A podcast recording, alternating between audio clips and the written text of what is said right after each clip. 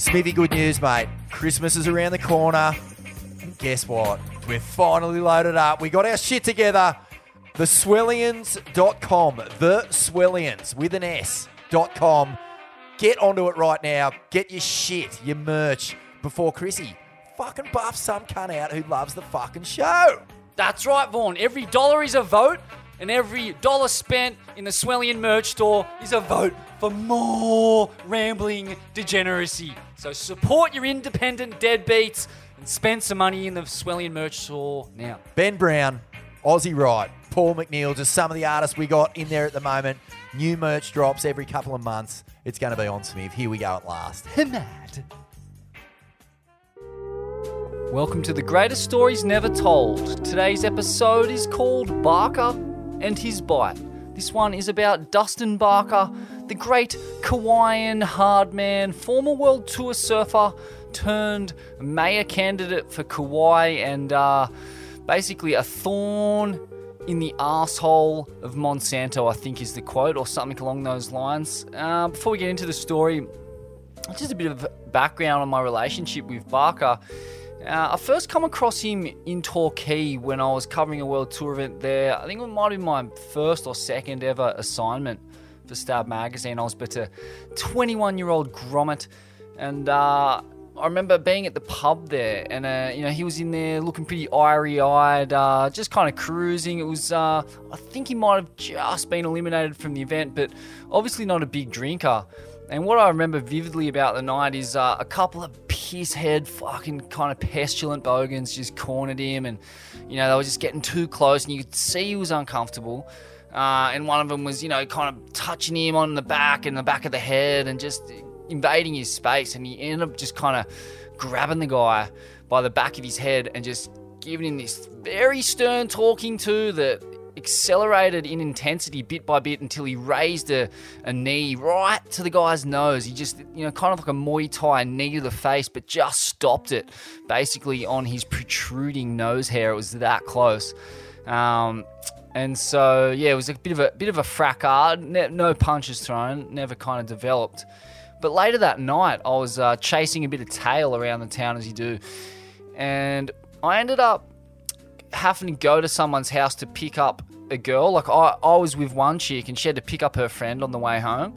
And so we pull into this, you know, quintessential kind of uh, double decker house somewhere in Torquay there. And uh, as we pull up, there's this kind of hooded figure shadow boxing in the driveway, doing head kicks and uh, spinning roundhouses and a, a few punches and jabs. And of course, it's Dustin Barca, and we've arrived at his joint. It's about, I don't know, 11 p.m. or midnight.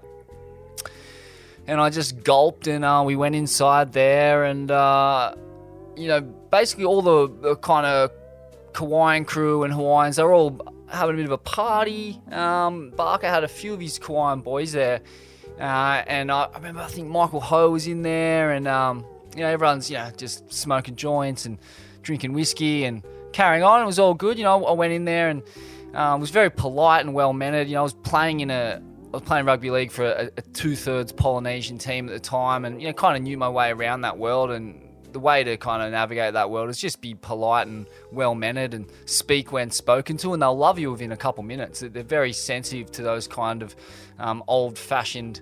Uh, you know, just ways of showing respect and manners. So I just took a seat on the couch, um, you know, uh, puffed on the doobies when they came my way, and uh, watched an episode of Rage, the uh, great music television show, and kind of explained to the lads uh, what Rage was. And uh, I think Public Enemy, from memory, was brought uh, was programming that night. And so yeah, just had a you know pretty classic night with the the Quines there in Torquay. Uh, I remember they had this Sultana brand box full of buds, but it, that was the local weed, and they were kind of disgusted in the local weed. They were just going like, "Oh fuck, what is this shit, man? Fucking shit, bush bud. You know, where's the where's my where's the where's the Maui Wowie or whatever they had?" And they'd actually brought some weed in from Hawaii, and that was kind of Barca's stash. You know, the the world tour surf, the guy who's putting a spread on, who's you know paying everyone's way, he gets to smoke the creme de la creme bud. But uh, yeah, just a really pleasant experience. And then I, I crossed paths with him again in uh, Tahiti during the Chopes event, uh, where he ended up in a bit of a scuffle with Adriano de Souza prior to their heat. In fact, uh, there was a, a, long kind of flat spell there. at the end of the road, not much to do, bit of drinking and, and whatnot going on, and um, yeah, they ended up in this bit of a fracas uh, where I think Barca karate kicked him in the leg, um, you know, which would have hurt given he's a trained mix, mixed martial arts fighter. Um, and I never really got to the bottom of what went down there. D'Souza didn't want to kind of talk about it. Obviously, Barca and those guys didn't want to talk about it. It was just one of them things that happened. Um, but I, I do know that there was all kinds of rumours of revenge in the lead up to the Brazilian leg that year.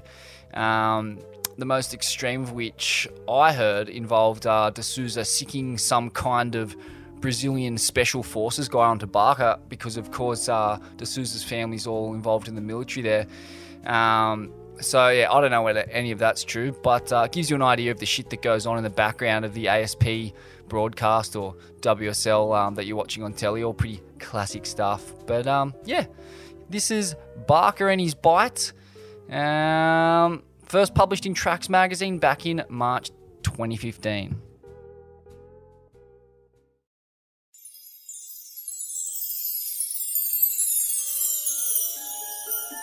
It was a checkered past that delivered former World Tour surfer Dustin Barca from Kauaian street fighter to politics. More checkered than any politician you're likely to find. The difference is he doesn't hide from it, nor is he ashamed of it. Jed Smith follows the Kauaian hardman, turned World Tour surfer, turned MMA star, turned environmental crusader, and would be mayor on his latest fight. Sitting opposite me in a pair of khaki pants with no shirt on, Dustin Barca has a presence, alright. It's the presence of a warrior, calm, bordering on deadened, persuasive without even having to say a word.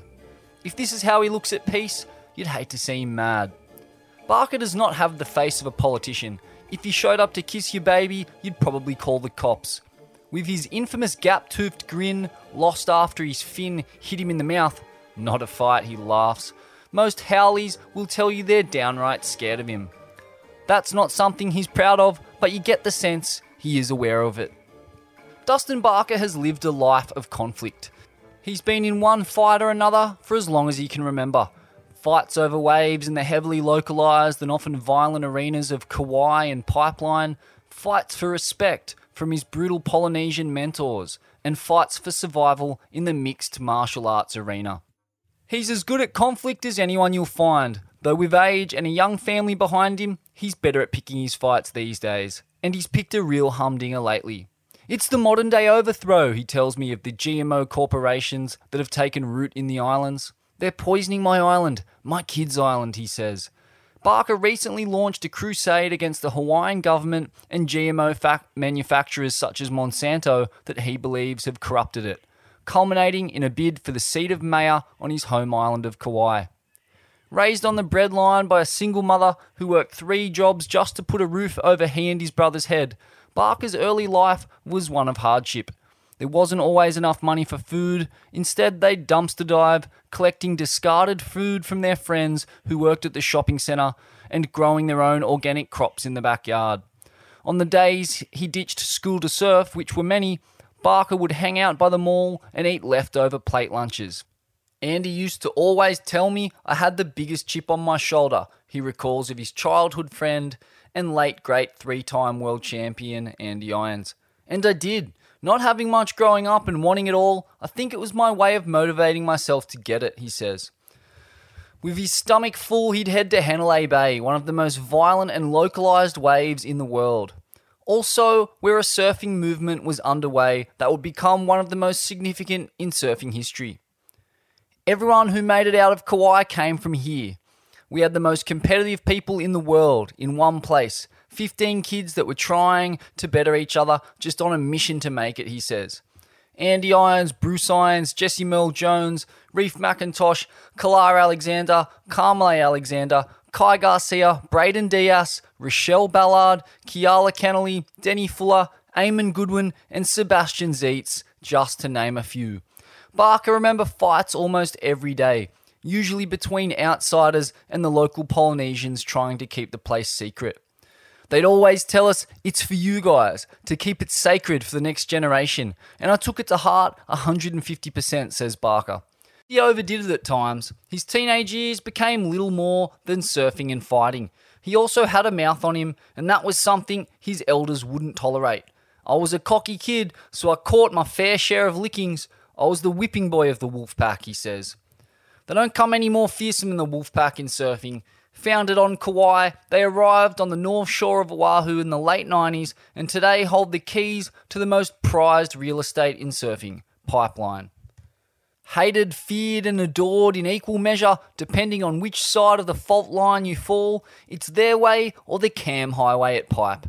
Many believe it's a necessary evil in a world as unregulated as surfing, where a single moment of carelessness at a wave like Pipeline can cause injury or death. The wolf pack might never have become what it was if it wasn't for a fight Barca had as a wiry 17 year old. The North Shore had been simmering for a while. The presence of Dahui, the original North Shore heavies, had melted away under a glut of travelling surfers and complicated dealings with the surf industry. Pipe was becoming a circus. People were dropping in, lives were being put at risk, the local law was not being followed. That was about to change. Barca had just been kicked out of the NSSA American National Surfing Contest for cheating on his exams. The kids he'd been staying with ratted him out. He was gutted. It was meant to be his ticket to the big time, but instead ended with his main sponsor Rip Curl tearing up his contract. Heartbroken and angry, he flew back to Kauai and took a job in construction. All the time, I'm just thinking, fuck the industry, fuck everybody. I'm just going to go to the North Shore and surf, he recalls. When the winter rolls around, he shacks up at Braden Dias's house, the infamous Hawaiian enforcer and Wolfpack kingpin who Barca describes as the guy at Pipeline in those days. Half a dozen of Kauai's best surfers and enforcers are all in the same house. Kala Alexander, Chava Greenlee, Kai Garcia, Andy and Bruce Irons all scrapping to make it. Dias, who was on big money at the time, is supporting them all providing three meals a day plus beers for his whole crew. The teenage Barca arrives on the North Shore seething with rage. I was at a point in my life where I was trying to prove myself. I was a young punk and I wanted to be the man, he says. He runs into his former Rip Curl boss at a Triple Crown party at Haleiwa Joe's, the local night spot. They almost almost brawl, but ex-pro and current WSL commentator Strider Wasilewski stops it. He talks some sense into Barca, but Strider is not around in the morning when the two come face to face again. Pop, pop, pop. I tune him up good, recalls Barca, showing me the flurry of punches. News of the bust up travelled quick, and soon Barca had an audience of Rip Curl bosses on Dias's front porch. They're demanding an apology from Barca and that the teenager be reprimanded by the others sharing the house. The Hawaiians are in no mood. We have the who's who from his company on the porch, all the bosses, everything. I told them all. All you rich fucking pricks. Fuck you. While you're driving your Range Rovers, I'm eating noodle soup. Fuck you. From then on, everything changes, he says. That was the beginning of the Wolfpack overthrow, he says. Right there, a lot of people, anyone who dropped in, it got super heavy from that point on. That's how the regulating started. It was always going on somewhat, but that kicked it to the next level, he says. Surfing and violence have an intertwined history, particularly in Hawaii. The most infamous chapter was, of course, the busting down the door saga in the winter of 1975, when Aussie surfers Rabbit Bartholomew, Peter Townend, and Ian Cairns were harassed, beaten, and threatened with death over a series of statements they made in the surfing media. The Australians had made the mistake of expressing their desire to dominate Hawaii's waves and dem- demonstrate their supposedly supreme ability over local surfers. To many native Hawaiians, it was seen as another attempt by foreign forces to take away their culture. Since the overthrow of Queen Lili Uakalani by American revolutionaries in 1893, they had fought a losing battle for autonomy. Surfing, a sport which was first performed by ancient Hawaiian royalty and later exported around the world by Duke Kahanamoku, was seen as one of the strongest preserves of traditional Hawaiian culture any slight against it was taken seriously. Our queen was overthrown. Hundreds of thousands of Hawaiians died when the white man came here from all the diseases they brought. And people come here and wonder why Hawaiians are so hard to understand, or this or that, explains senior Wolfpack figure and Kauai pro surfer Kala, the captain Alexander. It's because we've been fucking exploited for years, and one of the few things we have left are our waves, and you're not gonna come and take our fucking waves too. You took our land, you took our fucking monarchy, he says. As the years passed, more and more foreign surfers made their home in Hawaii, including Brazilians, some of whom were masters of the fighting style jiu-jitsu. One such master made his home to made his home on Kauai, opening a gym and teaching a number of local surfers the martial art. Among them was North Shore enforcer and former Kauaian pro surfer Kai Garcia, who would go on to win the World Championship of Jiu Jitsu in Brazil. Another Jiu Jitsu and mixed martial arts expert from Hawaii is BJ the Prodigy Penn, regarded as pound for pound one of the greatest fighters in the history of the sport. Garcia and Penn turned MMA into something of a national pastime in Hawaii, particularly within the surfing community, where it became the weapon of choice for settling disputes at Pipeline. Barca was among the keenest enthusiasts, merging his already proficient kickboxing and street fighting skills with Brazilian jiu jitsu to become a world class talent. He hoped to one day emulate his fighting heroes Garcia and Penn and make it to the Ultimate Fighting Championship, but surfing came first. His Kauai boys, Andy and Bruce Irons, were dominating the world tour, and Barca wanted on. They were like my big bros. I just wanted to be like them, be as good as them, he says. The time he'd qualified for the tour, however, Andy was over it and Bruce had already quit. Bruce was never really wired for it, while there was little left for Andy to prove. He'd beaten the greatest of all time, Kelly Slater, on his way to three world titles and a place among the sport's all time greats. Alone, homesick, and struggling for motivation, Barca's rookie year on tour was a disaster. A string of poor results were capped by a sensational boilover with then Brazilian world number 5 Adriano de Souza, resulting in a physical altercation at Chopes. I got so burned out that year. I didn't feel like anyone was my friend. I was an alien on that tour, he says.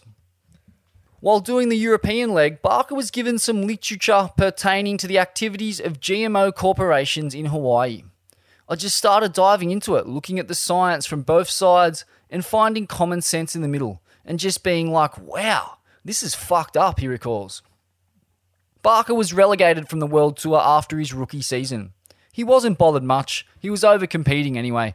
Plus, it gave him an excuse to focus on his other passions surfing pipe cracking heads in the MMA ring, and taking on the world's biggest GMO corporations. First, the fighting career. There was no doubting Barca's aptitude for brawling. His early years at Hanalei Bay ensured that. A lifetime spent surfing the heaviest waves on the planet, meanwhile, had honed his reflexes and, and anticipation to a superhuman level. The Lippert pipeline moves quicker and with more force than any human. His rise was meteoric. His first major outing was in the All Belts, All Weights Absolute Division of the Ka- Kauaian Jiu Jitsu League. He, he beat five men in an hour to win the event. He was still celebrating a few days later when he turned out at a friend's wedding and ran into Andy Irons, his childhood friend, with whom he'd fallen out recently and not spoken to in six months. When Andy saw Barca all beaming in his fighting belt, the tension melted away. He was like, fuck, bruh, you gotta fight professionally. It'll be nuts, recalls Barca. A few days later, Andy died of a heart attack in a Dallas hotel room, resulting from a cocktail of prescription drugs and illicit substances. This was a different kind of madness Tony Barca had felt before. He began to question what more he could have done. Guilt set in, then Andy appeared to him in a dream. He told me basically, brah, get over it. There's nothing you can do about what happened. After that, I was kind of just I'm gonna fucking fight. I'm gonna fucking do it. I'm gonna live my dreams. I'm gonna do everything I wanted to do, he says. But the heartache wasn't over. While preparing for his first professional fight, another of Barca's close friends, Kauaian big wave surfer Sion Milosky, passed away. This time in an accident at the Californian big wave spot Mavericks. I was just like, oh, says Barca. It just fueled my fire to fight. Now I was representing my island, my friends and family, and my friends who weren't with us anymore, he says. His first opponent already had nine fights. It was a terrible mis- mismatch with the inexperienced Barca on paper. In reality, it was a walkover. I choked him in under a minute, says Barca. A pro surfer from a tropical paradise with Barca's backstory was a tantalizing prospect for promoters. His second fight was scheduled on one of the biggest cards in Hawaiian MMA history at the time the Arlovsky vs. Lopez card at the Blaisdell Arena, featuring BJ Penn's brother Reagan. Barca's opponent owned every amateur MMA and kickboxing belt in Hawaii. It went longer than a minute, but it was the same result. I beat the shit out of the guy, says Barca. His patented flying knee and jab fake elbow did the damage, earning him a TKO after the second. It ranked among the biggest upsets in Hawaiian MMA history. My name just went pew, he says. His third fight was a demolition, a young kid from Oahu's west side. Barca slammed him 15 times before knocking him out on his feet. The kid was tough. That's how they breed him on the west side. He went the distance, but he was real sore by the end of it. By his fourth fight, Barca was calling the shots. He mapped out his dream scenario a bout on the North Shore in the middle of the Triple Crown. He arrived on Oahu that winter beaming. I was too happy, he says ominously. On his first day of training, he brought all his loves together, beginning with a surf, a striking session, and some jiu jitsu to round out the day. But it was too much. A fatigued Barca blew out his knee in the wrestling session, tearing his MCL and icing any chance of the fight. Injuries are part of the MMA game. Barca knew that, but not being able to surf for an entire winter was a cruel kind of torture. He needed something to take his mind off it. He picked another fight making a pledge to do his best to rid Hawaii of GMOs. The island of Kauai evokes a prehistoric kind of beauty. Its craggy cliffs, luscious greenery, and abundant natural resources form the backdrop for Steven Spielberg's big budget classic Jurassic Park. Barca grew up in Kilauea, the island's organic farming capital, where he was surrounded by fresh produce and the farmers who swore by it. For a period, he and his mother even shared a house with the iconic Kauaian surfer and hardman Titus Kinimaka.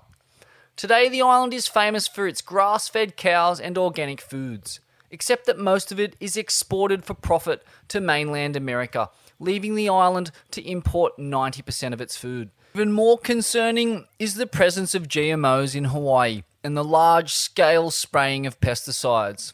Some of them, like atrazine, have been banned by large sections of the international community, including the European Union, forcing the chemical giants to double down on their testing in Kauai. Barca claims school children near one of the testing fields have been poisoned, large scale die offs of sea urchins have been reported, and hunters have told him of finding pigs with giant tumours. On a larger scale, He's also aiming to rid the islands altogether of GMO testing, a practice he believes is not only putting the future of farming on his island at risk, but the human race in general. The chemicals they make into the genes of the plants. Bugs will eat it and they will die instantly, and the crops will be weed resistant. But after two years, what they don't tell people is that it creates super weeds. So now they have to make even heavier chemical resistant crops, he says not to mention the potential consequences of consuming food that's been genetically engineered to kill organic creatures. What a biotoxin does is it kills a bug. When a bug eats a plant and the biotoxic gene, they pretty much implode and poop their whole stomach out and die right there. Basically, we're giant bugs, says Barca. The science is still inconclusive. Three of four Hawaiian counties have attempted to pass laws regulating pesticides. GMOs, or both. Despite an attempted veto by Mayor Carvalho Jr. in 2013, Kauai passed a law requiring large farms to establish a 500 foot buffer around their operations and disclose the pesticides they were using. A move brought on in no small part by Barca's grassroots activism campaign, which brought together a who's who of the international surfing community, including Kelly Slater, along with local residents and farmers. A year later, the law was overturned by the state in what was one of several agriculture and food bills shot down by local, state, and federal governments in the last few years. When Barca chanced upon a rally for the mayoral incumbent and former professional football player Carvalho Jr., he found a number of GMO industry figures in the crowd and he cracked.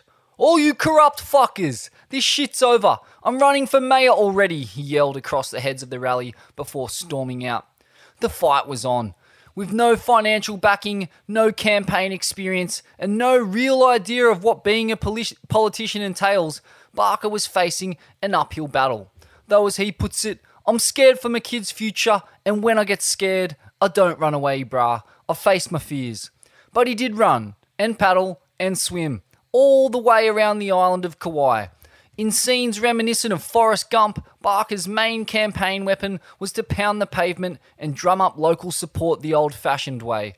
His epic journey involved paddling off the coast of Kauai in a traditional three man canoe, swimming back to shore, and running around the island. 16 miles on the first day, 28 the next, 26 the day after, and 17 to round it out. Along the way, he conducted, quote, listen ins with community leaders. A shark at every car on the island, says Barca, describing the experience as the most enlightening of his life. It was just conversations with God for four days straight. It brought me closer to the people, brought me closer to myself, brought me closer to God, and it brought me closer to the island, he says. It also brought him closer to another remarkable upset. By the end of his campaign, he was polling at 31% of the vote, earning him second place in the primaries and a shot at his nemesis, the GMO backed Bernard Carvalho Jr., for the seat of mayor. It was more than most could have hoped for, but it wasn't enough. Barca lost out in the end. I'm always disappointed. I always like to strive for perfection. I'm in no celebration whatsoever. I'm just learning from our mistakes, he'd said after conceding defeat. By the time I meet Barca, another day is setting on pipeline, and the race for mayor is long over. His grassroots campaign was no match for the millions of dollars in political donations his opponent had to draw on. In the end, he fell 27% short of the vote required, totaling 8,195 to Carvalho's 14,688 votes. He emerges down the concrete steps of the Oakley House onto sand he first set foot on as a 12 year old alongside fellow Kauaian pro Danny Fuller. Back then, the pair were sleeping rough, eating out of bins, and doing whatever they had to do to be near their Hawaiian surfing heroes. Today, Barca can wave to Fuller from the balcony of his top floor penthouse suite at the RVCA House overlooking Pipeline. Fuller lives in the corresponding room next door, while Kauaian pro surfer Reef McIntosh occupies the same room in the Quiksilver House a few doors down, as does Kauaian Kai Garcia in the Volcom House. Barca's wetsuit is scribbled in dirty hand drawn graffiti with, with the name of his sponsor, RVCA. As he makes his way to the water, wolf whistles ring out. The wolf pack still run the north shore, and he lifts one arm in acknowledgement, raising one hand in a gesture reminiscent of their totem animal, the wolf. Barca's not proud of his past, but he's not ashamed of it either. It is what it is, and now he's moved on to a new fight, a righteous fight in his eyes. He might be a little rough around the edges, but when there's this much on the line, who else would you want in your corner? With the political thing, I'm always going to be here, he tells me. I'm gonna be a thorn in these guys' asshole till the day they fucking start doing some shit for this island. I'm ready to die for the future of my island, he says. The end.